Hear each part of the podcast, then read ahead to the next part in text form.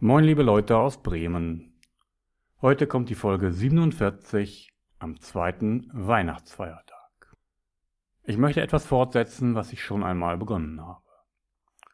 Sieben weitere Wege, wo die Seele auftanken kann. Oder wenn du lachst, schenkst du deiner Seele und deinem Körper einen Kurzurlaub. Diese Folge ist auch wieder inspiriert von Marco von Münchhausen. Ich hoffe, Weihnachten ist bisher für euch eine Freude. Und ihr verbringt sie im Kreis eurer Lieben oder wo auch immer. Und Weihnachten ist eine gute Zeit, mal wieder darüber nachzudenken, mit welchen Möglichkeiten man auftanken kann, um glücklich im Leben zu sein und deswegen wieder leistungsfähig zu sein. Das, was ich euch heute erzähle, hat eins zu eins auch etwas mit eurer Arbeit zu tun. Denn ihr wisst, für mich ist es Unsinn, diese strikte Trennung zwischen dem Menschen außerhalb des Arbeitsplatzes und dem Mensch am Arbeitsplatz. Man kann nur beides miteinander verbinden. Nur ein in beiden Bereichen glücklicher Mensch ist ein leistungsfähiger, guter Mitarbeiter. Also verbindet es miteinander. Die erste Möglichkeit, wie man Kraft auftanken kann, ist die Natur. Ich habe den Bürgerpark vor der Tür. Ich genieße das, in zwei Minuten dort zu sein. Ich mache viele Radtouren und erlebe dort viel. Ich habe einen Kraftplatz in der Natur gefunden, zu dem ich immer wieder zurückgehe und ich tanke dort auf. Die Natur schafft nämlich einen Ausgleich zu unserer sachlich und technisierten Welt. Sie verbindet uns wieder mit unserer ureigenen Natur, unserem Selbst. Die Schönheit und Harmonie der Natur wirken seelisch heilend. Jede neue Aussicht im Bürgerpark ist immer wieder faszinierend. Fototouren sind für mich das Höchste des Glücks. Immer wieder neue Perspektiven, immer wieder schöne Natur. Und Vitamin D, die Wirkung des Sonnenlichtes, ist unglaublich wichtig für uns. Sie fördert die Dopamin- und Serotoninproduktion und lässt uns abends gut schlafen. Besonders beruhigend sind blaue und grüne Farben. Hallo, blaue Farben an der See, grüne Farben in der Natur im Wald. Kommt nicht von ungefähr. Diese Farben sind ausgesprochen beruhigend. Und Vogelstimmen sind was ganz Besonderes. Sie laden das menschliche Gehirn positiv auf. Also, sorgt so viel wie möglich für intensive Naturerlebnisse und ihr habt eine Kraftquelle, die eigentlich nichts kostet, die umsonst vor der Tür liegt.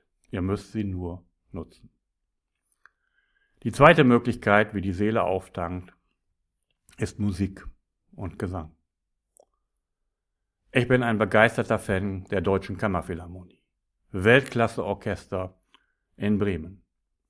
Ich habe dort das Premierenabo achtmal im Jahr, achtmal im Jahr Hochgenuss. Ich habe mit über 50 selber angefangen, Klavier zu spielen. Ich habe dort gesessen, Volkslieder gesungen und gespielt. Völlig wurscht, was andere Menschen dazu denken. Denn mir hat es Spaß gemacht. Mir hat es Kraft gegeben. Musik, insbesondere wenn man sie selber macht, steigert die Aufmerksamkeit und die Konzentrationsfähigkeit. Sie hilft uns, Stresshormone abzubauen und beruhigt, insbesondere in kritischen oder für herausfordernde Situationen.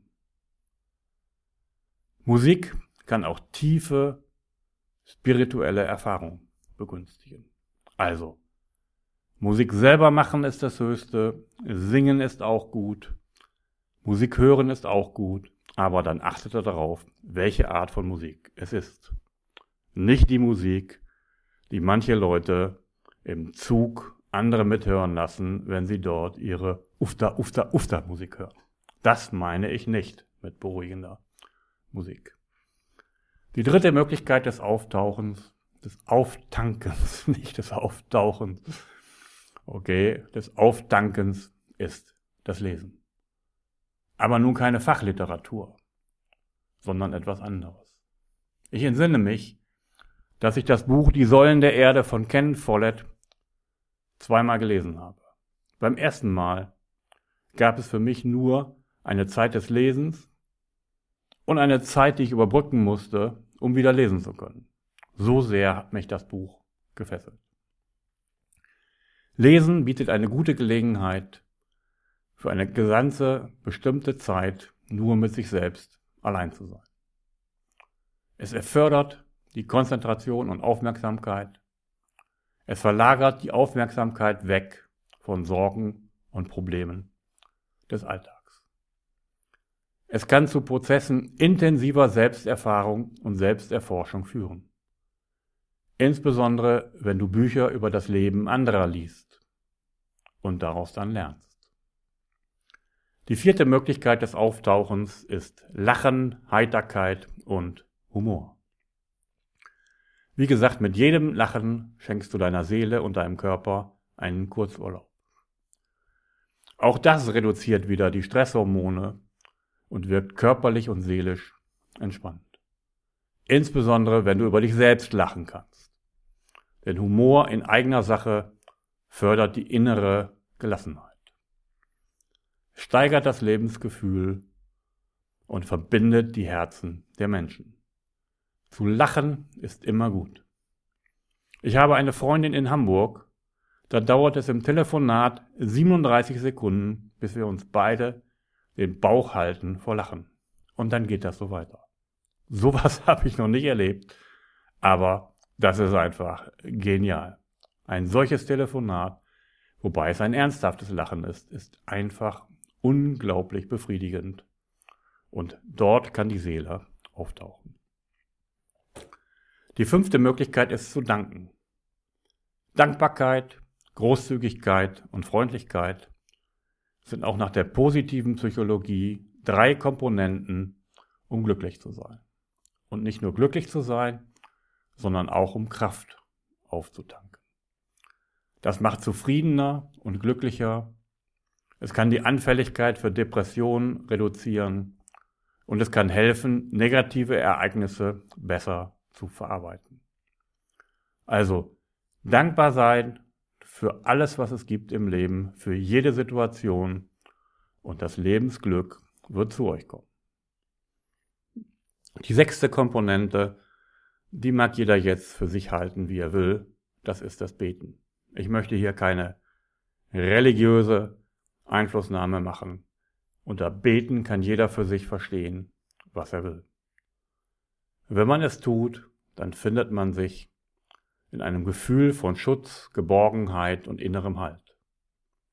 Es kann die innere Zuversicht steigern und es kann das Gefühl von Ohnmacht gegenüber dem Schicksal lindern. Und die siebte Möglichkeit des Aufdankens ist das Lesen von Weisheitstexten. Viele große Denker und Menschen dieser Welt haben inspirierende Texte geschrieben. Diese zu lesen macht uns glücklich, das kann uns geistig stärken, ausrichten und Orientierung geben. Sie können Teilaspekte des eigenen Lebens zum Schwingen bringen, indem dort etwas freigesetzt wird, es in das eigene Leben zu integrieren. Also, sieben neue Möglichkeiten, Natur, Musik und Gesang, Lesen, Lachen, Heiterkeit und Humor Danken, Beten und das Lesen von Weisheitstexten. Das soll heute am zweiten Weihnachtstag euch ein wenig Muße geben, darüber nachzudenken. Natürlich auch viel später, auch wenn ihr dieses Stück in zwei Monaten, drei Monaten oder wann auch immer hört. Diese Botschaften sind zeitlos, aber sie passten für mich heute eigentlich ganz gut an den zweiten Weihnachtstag. Ich wünsche euch noch einen schönen Tag und alles Gute und bis zum nächsten Mal, Jochen Bethke.